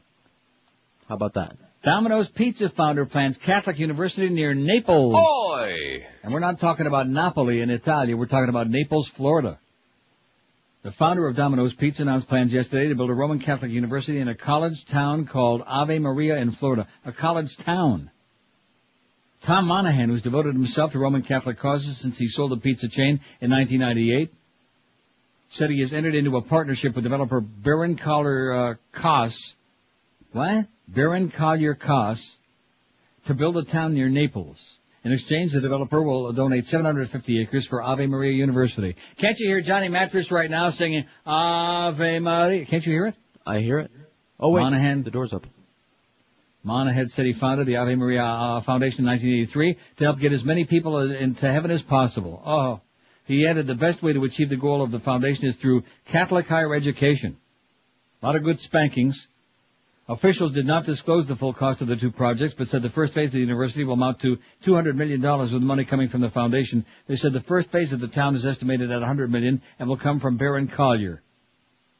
Among his projects are Ave Maria School of Law, Ave Maria College, eight grade schools, and convent, all in Michigan. He had sought to expand the college in Michigan, but was rebuffed. Monahan said the university will also include a strong sports program. He said he hopes to finish construction by two thousand six. Kick those freaking Fighting Irish's ass. Wreck them. Right. Right? Probably not. How about Boston College? You think they can beat them? No. Holy Cross? No. Well, got to start somewhere. Scientists planning to make new form of life. This is really kind of an alarming story, you know? Why? Afraid it's going to be evil? Why? What do you mean why? Afraid it's going to be evil life? Who, who the hell knows? Like I told you this morning before the show, call up Gene Wilder and see what it's going to be. And it's what's his name? With, and what's his name with the eyes? What's his Marty name? Marty Feldman. Marty Feldman. I love Marty Feldman. Oh, he was great. Rest in peace. Yes. Scientists in Rockford announced today that they plan to create a new form of life in a lab dish, a project that raises ethical and safety issues, but also promises to illuminate the fundamental mechanics of living organisms. I thought we had a new form of life. It's the one we don't talk about anymore. That's an old form of life. The one that's on during transmitter maintenance? See, there you go again. I'm sorry. J. Craig Venter, the gene scientist with a history of pulling off unlikely successes, and Hamilton O. Smith, a Nobel laureate, are behind the plan. Their intent is to create a single-celled, partially man-made organism with the minimum number of genes necessary to sustain life. If the experiment works, the microscopic man-made cell will begin feeding and dividing to create a population of cells unlike any previously known to exist. And you don't find this a little bit alarming? I think it's spectacular. To ensure safety, stuff once and for all. To, oh yeah, right. To ensure safety, Smith and Venter said the cell will be deliberately hobbled to render it incapable of infecting people. It'll also be strictly confined, which is what they always say, and designed to die if it does manage to escape into the environment. More worrisome than the risk of escape, they acknowledge, is that the project could lay the scientific groundwork for a new generation of biological weapons, a risk that may force them to be selective about publishing technical details. But they said the project could also have advanced the nation's ability to detect and counter existing biological weapons. The project, funded with a three million dollars three-year grant from the Energy Department, will start as a pure scientific endeavor, but eventually could have practical applications. If Venter and his collaborators manage to create a minimalist organism of the sort they envision, they'll attempt to add new functions to it one at a time, conferring on it the ability, for example, to break down the carbon dioxide from power plant emissions or to produce hydrogen for fuel. The more immediate plan is to try to puzzle out and eventually moder- model in a computer every conceivable aspect of the biology of one organism, a feat that science has never come close to accomplishing. Because all living cells are based on the same chemistry and bear striking resemblances to one another, that could shed light on all of biology. Not to one another, to each other. Who the hell wrote Washington Post? Shame on you! They don't bear striking resemblance to one another, to each other. You're right. They don't want to be, huh? You're right. Now, I mean, why didn't the Washington Post they write crap like this? By Justin Gillis? Hey, this guy writes like Dobie Gillis. And it's supposed to be like a, an intellectual scientific story? We're wondering if we can come up with a molecular definition of life, Venter said the goal is to fundamentally understand the components of a most basic living cell. How do you like that? Ask Robert Blake. He can tell you all about his cell. Is it alive? It's dank. Wow. One, you know that one another, that's kind of like that side by each crap they say up here. Right. Side by each. Same huh? difference. What's that mean, eh? Oh, and speaking of side by each, Jennifer Lopez already thought so, and Peephole Magazine agrees. And you're right, this is, it could mm. be a lot worse. He's he's not bad for whatever he is. I People know. Magazine agreed, but he sure as hell isn't this year's sexiest man alive. Ben Affleck? He's no Sean Connery. Thank God, because he's under the age of one hundred, first of all.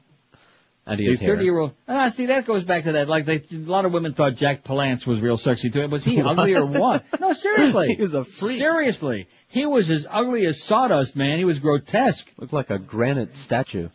The thirty-year-old star, Ben Affleck, in the Sum of All Fears in Pearl Harbor, has been everywhere lately, mostly because of his romance with and engagement to Lopez. Is that Jennifer or Hector Lopez? The singer and actress told people he'll still be the sexiest man alive in my eyes when he's one hundred years old. Oh, who are you kidding, fat ass? Affleck stars with Lopez in the upcoming movies Jiggly and Jersey Girl. Previous winners of the magazine's Sex Symbol Award include Tom Cruise, George Clooney, Brad Pitt, all right, and Pierce Brosnan. Well, one out of four ain't bad. I mean, Pierce Brosnan's, he's a good-looking man. But to say he's the sexiest man alive, come on. And the uh, only reason he got that is because he was doing the James Bond thing. Right. And it says, who is Halle Berry's favorite James Bond? Brosnan, Pierce Brosnan, of course. Berry, who co-stars with the Irish actor in Die Another Day, says, Pierce is my Bond. Really, when I started to watch Bond movies, Pierce was the man. Runner-up for the Oscar-winning uh, actress is Sean Connery, who she admires for the lightness and silliness that he brought to it. He obviously didn't take himself too seriously. Connery, by the way, is also a former se- oh, sexiest man alive. Very evidently has her standards. And Celine Dion donned a, oh, I don't, I can't read it. no, I, I'm, I'm, don't forget I'm in Canada, okay? I know. We're on to that bitch here. I'm not going to read no Celine Dion. Well, maybe after the break. I just, I thought she was real big there. Ugh. Let me say rock. It again. We're on to her here, okay? Anne Marie, we like. Celine Dion, forget about it. Hey, so can you hear that drilling? No. Speaking of good reasons not to be here? I don't hear any drilling in my building. It's as quiet as like a church mouse. Peaceful, calm. We got the noise out of the way with that fire uh, drill this morning that you heard before the show. Mm-hmm. It's, it's pleasant. Not here. You know something? I'll, I'll be honest with you. If I didn't have like obligations and reasons, even with the crappy weather here in a couple of months, January and February, I, I don't. I would. What would I come back there for? You know? I mean, I got friends there and obligations and responsibilities and stuff like that. But I, I don't really feel compelled to need to be to be there. You know? How about for the ambiance? Like I said. Hey, listen. If you love your home but you need more space, here's the answer for you. Do what hundreds of other people are doing. In fact, Petey Lenny tells me that zillions of people are doing it. They're doing the smart thing, thank goodness. They're calling Strictly Addition, just like George did. Whether you're having a baby, like George did, and need another room. Maybe you're converting a carport or patio into living space. Maybe you went into business for yourself and want to make a home office. Call the people who do it all for you. Strictly Additions. They're your one-stop shop, more space for your place, place, with an absolutely, positively worry-free approach to expanding your living space. No shows that you hear about from other contractors? Uh-uh, not going to happen. Incomplete work? No way, Jose. No unexpected bills? No worries about the job not getting done right, and they take care of every last detail for you. They drop all your blueprints. They get the building permits, handle all the pain in the ass inspections for you. Strictly Additions has got that easy five-step approach to total, total customer satisfaction. Watch the bouncing ball here. Number one, call to schedule a free project evaluation appointment at your home where a project estimator will determine the scope of your addition. Second, schedule a bid appointment in their convenience showroom where you'll get a detailed proposal and an exact price for the work. Third, select your finishing touches, go to contract. Fourth, review the design architectural drawings. And fifth, last and not least, sit back and relax as your dream addition moves ahead on schedule with unbeatable quality. These are professionals who want to do you a super job. Look for the ad in the Yellow Pages. They serve all of Broward and South Palm Beach County. Call them right now and tell them that Neil and Petey Lenny told you to call Strictly Additions. nine five four, seven nine one, eight one zero zero. That's nine five four, seven nine one, eight one zero zero. Live and local. This, this is five sixty. The radio's all yours now. Q A M. It's Dave in Miami town at five sixty. W Q A M. Up, riding around with your windows down. Dial us up on the show right now. We've got a vacancy in the hotel. We'll talk about men till your penis swells. About how fast they run and how good they look. And pass along tips for your pokey to book. Hello, sports fans. Let's talk about Ricky Williams over and over again, and Elvis Gerbach, and my voice gets higher and higher till I start sounding like Don Adams, talking about manly men and loving it. And some side issues like where are all the rider trucks? Remember those halcyon days when there were rider trucks? The smell of musty movers' blankets that blended so well with eating a sandwich? Uh, cruising along in the afternoon, talking about ignorant sport hole goons. How jocks dingle-dangle their balls like a bell. And about how good their jockstrap smells. Ain't much talk about women except to say, he's got him a nice patch of real estate. Hey, Mad Dog, how you doing? H E T, Stiggy Boom, would you believe, like a ding-dong daddy from Tunis, uh, I have on the line my old friend the Craw. The Craw? Not Craw, Craw! I'm sorry about that. I meant Siegfried. Stop that! Beat the Fox Sports here! Well, if it isn't the old Frank caller on hold trick. Uh, you're not fooling anybody, caller. I don't need that kind of aggravation. I make plenty of money. Don't even need the gig. So blow it out your ass, my friend, because I can sit here and relax and wear my tie. It takes a real man to do a radio show and wear a tie. twelve thirty-four, five sixty, Mad Dog coming up at one. Here's a pig report in Opelika. Hello. Hey, Neil. Yes, sir. How you doing? Okay. Yeah, I got a pig report for Opelika police. On twenty, yeah, on twenty-seventh Avenue, southbound, southbound, he has a he has a speed trap going, one forty-ninth and twenty-seventh Avenue. Outstanding. He, yeah, he's, he's picked off four already. He's sitting in a vacant lot since he's coming down twenty-seventh Avenue. You can't see him, but he should. He damn sure can see everything coming southbound. Well, we see him now. Yeah. Okay, thanks a lot. No problem. See us.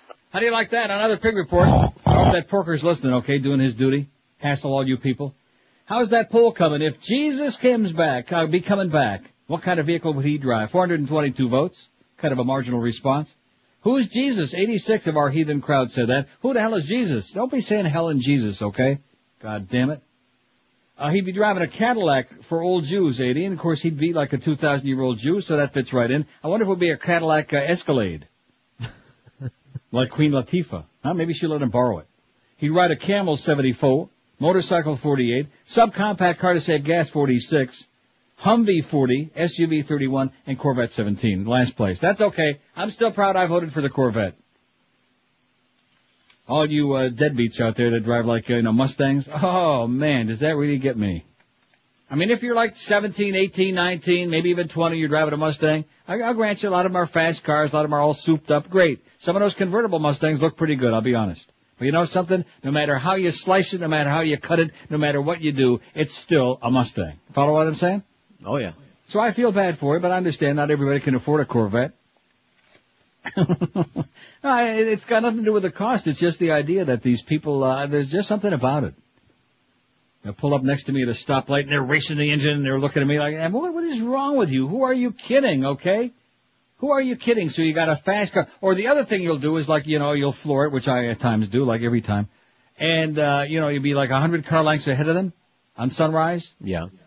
And all of a sudden, like, they're going seventy miles an hour. They come blowing right by you like you're saying. Like, that proves something to me. Well, I can go seventy-two, asshole, you know. I can go one hundred thirty. I can go one hundred fifty. After you've already given up, they come flying. Right. Well, it's not a question of giving up after I've decided I'm really not interested in getting the ticket just to prove a point, you know. Well, you've already so, proven it. Exactly. Well, not to them. In fact, yeah, you'll, they're not just people in Mustangs, but I'm talking about people driving, like, uh, subcompacts. Yeah. People driving, uh... What are those little, uh, begins with a K. What's that car? Kia. Kia. Yeah, people driving little Kias that cost like about fifty cents. And it comes zooming up here. seventy-five miles an hour they're going by. See, I'll show you. Yeah. You show me a real piece of crap. Celine Dion donned a navy blue apron to serve breakfast to dozens of elementary school students at a McDonald's restaurant in Jupiter, Florida, to raise money for the Ronald McDonald House Charities. Dion said the Ronald McDonald House in Montreal was an incredible help to her family members who stayed there years ago. Ronald McDonald Houses provide lodging for families of hospitalized children. On a less serious note, the singer confided uh, she enjoyed that she, uh, the Golden Arches, uh, what is it? Dining as a child, and age thirty-four, she still does. Dining as a child. Would you ever consider going to McDonald's as dining? And dancing. Dining and dancing, that's what Joey Carr would tell you. Dining and dancing, is he still around? No. I sure hope not. The worst commercials in the history of mankind. I, Joey I, Carr I on South Atlanta T V. Oh, my God. Dining and dancing.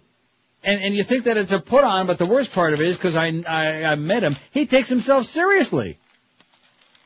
I think he was on one of those awful uh, Kendall Toyota shows that I was on years ago, or some show I was on. And I met the guy. He, he takes himself seriously. And how come his name is Joey Carr and his brother's name is Steve Cohen? Can you explain that to me? Showbiz. Oh, another Pig Report, but we got to run on these. Hello? Hello? Pig Report on line eight. Yes, sir. Am I on? You sounds like you. Okay, there's another Pig Report. Opa-locka, one thirty-fifth, and it's just, he's just east of Northwest nineteenth Avenue. He's behind a tree, and he's on a motorcycle, so he's hard okay. to see. Are you sure it's not Jesus now on that motorcycle? I'm sorry? I say, thanks a lot. I didn't like the echo on that call. He didn't hear what I said. He wouldn't. Maybe he wasn't uh, listening to the poll. He might take that the wrong way. Maybe it was Jesus on the motorcycle. How do we know? But more likely it was some porker out there trying to make your life miserable. That's another service we provide free of charge on the show, is the Pig Reports, and have been doing so for years and will continue to do so, even though they get all bent out of shape and uptight. Don't let me forget to read this story again. I'm glad you reminded me.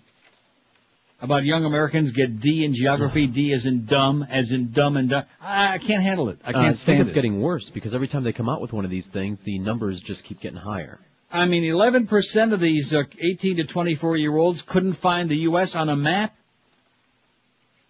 and only fifty-one percent could find New York State. See, one thing about the states, and I'll say this, if you took some states off the map, like individually, like the Dakotas, they're both shaped the same. I mean, how right. how would you know? North? But, I mean, when they're on the map, it ain't too hard to tell which one is right. North Dakota and which one is South. And like Oregon, it's kind of like North Carolina and South Carolina, even though they're shaped nothing like at all, and South Carolina's like, you know, small. But, I mean, it ain't too hard to find North and South, I don't think. I mean, I could be wrong about that, too, when you come right down to it. That Frankie bit about, you know, stick them in the desert and don't give them a map. What's the name of that? Uh, is it Frankie Panky? I don't know. I want to make sure we get the right I'll think one. Think of it. No, it's something about uh, Saddam Hussein. Stick him in the desert and don't give him a map. Well, we'll find it. That's kick the crap out of you. It is? Yes. Well, we'll think about it, okay? How the hell did I get sidetracked with that? twenty till one at five sixty W Q M. Guys, you want to have some serious fun? Yes. V I P Sportsbook dot com is serious fun. Bet football, bet against the Heat. That ought to be easy money. Bet hockey or anything you want. Bet for the Panthers to tie. Log on to V I P Sportsbook dot com now and see how easy the site is to use. You don't have to be a high roller to play at the best sportsbook in the world. At V I P Sportsbook dot com, you can bet as little as five bucks. Even George could play, and maybe Carlos someday. Maybe someday, not maybe. soon. Seriously, have some fun. You might even win some cash. At least you'll be treated like a V I P. I bet your horse players out there are going to love this. V I P Sportsbook dot com pays track odds plus ten percent. You'd be crazy not to bet horses there. V I P Online Casino is great, too, with blackjack, craps, slots with a minimum wager as low as ten cents. We're talking about serious fun. That's what Gary Sarner says. And, man, if there's a guy that knows his fun, it's easy to sign up online. Just go to V I P Sportsbook dot com or give him a call toll-free at one eight hundred V I P bets, B E T S. one eight hundred V I P bets. Sign up now and get you that fifteen percent sign-up cash bonus. So go on and have some fun with V I P Sportsbook dot com. We're Sports Radio five sixty Q A M.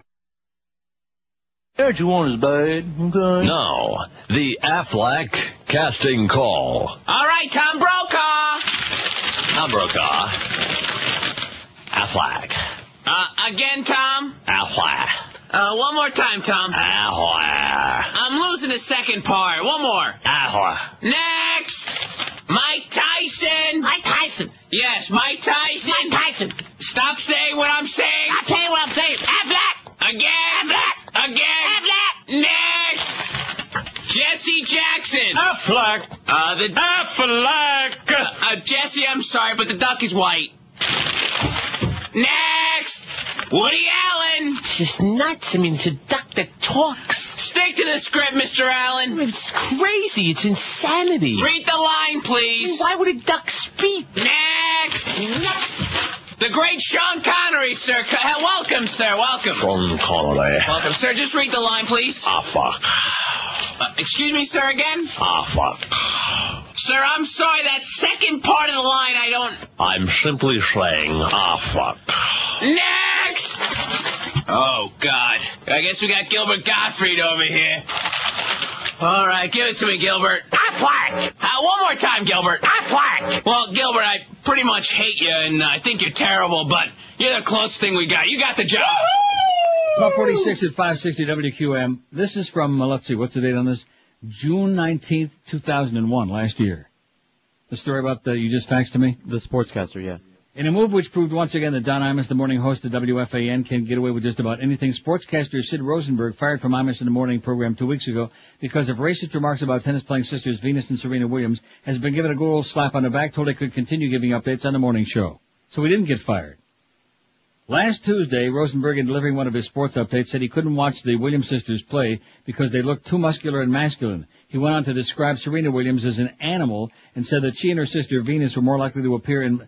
The, in the much-celebrated T V show National Geographic than in Playboy magazine. He claimed his remarks were not racist, just zoo- zoological. Oh, man. Good comeback. On hearing the remarks, Imus apparently taken a, appeared to be taken aback, announced he had fired Rosenberg. This was just a moronic thing to say. Never mind, believe, Imus observed. Up to that point, Imus's actions seemed responsible. What transpired in the days following the controversial remarks and subsequent firing of Rosenberg have called into question Imus' sincerity. Three days after the much-publicized firing of Rosenberg, Don Imus announced he had invited Rosenberg to come in on his show to explain himself with the possibility of a return of the show. In trying to explain this blatant attempt to surreptitiously ease Rosenberg back on the program, Imus's trump was, look, someone gave me about fifty chances. His opening gambit was, it's one thing to say something racist, another to actually feel that way. Then he welcomed back the culprit with the words, I would like to have you back on the program. The only thing missing from the skit were the usual hugs and tears. I don't see Imus doing too many hugs and tears, you know. Dead man can't do too many hugs and tears. Well, how do you like that? There you go. So anything that happens on this show pales into insignificance. I mean, the National Zoological Society? Good golly, Miss Molly. That would be like calling, uh, what's his name, the grape ape. What's his don't name? Don't say it. This is a very sad fax from Jeff. Do you read this? Yes. Says, I just want to take the time to tell you how much I appreciate your program. I'm twenty-seven, started listening to your show around nineteen eighty-eight when I was in middle school. At about the same time, I got a pet that I grew to love very much. She was always a sickly animal, but somehow managed to pull through all the scrapes she got into. Well, she finally died last night after giving me fourteen years of happiness. Sorry, Jeff. Believe me, I know what it's like. Had to put uh, my golden retriever to sleep last December. Very sad, but, you know, it just, uh, that comes the time. You know what I'm saying? In your mind, you know that time is going to come, and it just uh, it happens. I'm glad you and George are still around because it's a tremendous help to listen to a voice of reason at this time in my life. Whether I agree with you or not, you always come to your conclusions rationally and stick to your guns, so to speak, when the idiots, mung suckers, and bad hairpiece wearers come after you. You're the best of the best. Yes, I am, Jeff. I recently moved from Fort Lauderdale to Colorado and got a job where I can listen to you on the Internet. I'm, it has made the transition that much easier. Wish you happiness and health. You too, George. Take care and enjoy tomorrow. And you too, Jeff. Be well. That was very nice, huh? I mean, a sad note in there, but...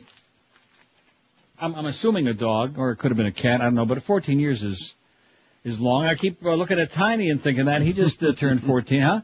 I keep saying, you know, fourteen's pretty old, Tiny. He just laughs. He just laughs and bumps into the furniture because he's got that one bad cataract. It's going to cost me a grand to get a cataract operation mm-hmm. next month. Yeah, and I'm going to do it like a schmuck. I'm going to do it.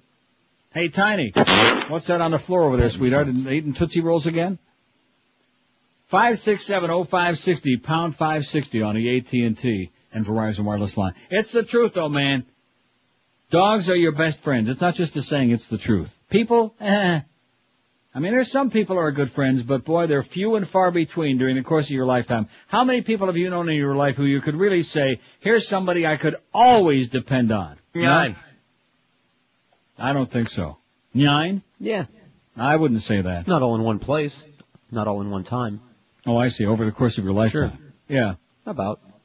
Nah, I've been around a lot longer than you have. I'd say maybe three or four. I'm ta- I'm carrying it to a greater degree than I think you are. I'm talking about somebody that really, like, uh, you know, you could bet your life on them. Like they'd give you a kidney? Yeah, something like that. Or a kidney bean. All right, maybe five. Here's Miami. Hello. I'm glad you're talking about animals, Neil, because I was just, I want to bring to your attention about people who are towing cattle and horses with cars that really shouldn't be towing those kind of trailers. I see people on ninety-five towing a horse, two horses with a station wagon. afford uh, station work. You can't be doing that. You got to know your towing capacity. Yeah. People really don't know their towing capacity, and something you really should know when you purchase a vehicle. Okay, well, I'll keep that in mind, okay? Do you know your towing capacity? No, but I'm going to well, run right out and find out well, now. Well, there you go. There's I'm a little safe. assignment for I love that. Big you know something? This S U V, show today I was, I think, I think we made a comeback today. I oh. Think, oh, this was fantastic. That's better than that anesthesia guy out of nowhere. No, this guy, we, it was sensational. That's one of my favorite calls all year. And don't forget, we draw the line at nine. And I think that kind of helped us turn the corner today. Forget about that stodgy old man. I just, I can't deal with that. Life is too short to share other people's misery. I'm having me a wonderful time. I enjoy it here. I'm going to go out and have me a real nice lunch right now. Right now, as a matter of fact. We're in about nine minutes. How many? Nine. Boy, that sure came in handy. That thing is like five years old, you know what? Boy, that thing goes right. back to our days downstairs on the second floor sure. at Q A M. Those grotesque days. And that was cut in the old building. Was it really? Yeah, well, we were the only ones down there, remember? And he still can't say it, by the way. Poor Robert. He had a cold that day. Stay a little bit on his good side, because every now and then he, like, you know. I know. He's back and forth. He flip-flops, depending on what mood he's in on a given day, depending on how many right-wingers have just won election. four hundred forty-two votes. What would Jesus drive? W W J D. That's the big story of the last twenty-four hours. What would Jesus drive? Which is so pathetic. Only in America could we read drivel like this. If Jesus came back to earth, what sort of vehicle would he drive? Who is Jesus? eighty-nine of you heathen bastards said that. Nice going. Cadillac for old Jews, eighty-four. Oi! He'd ride a Camel, seventy-five.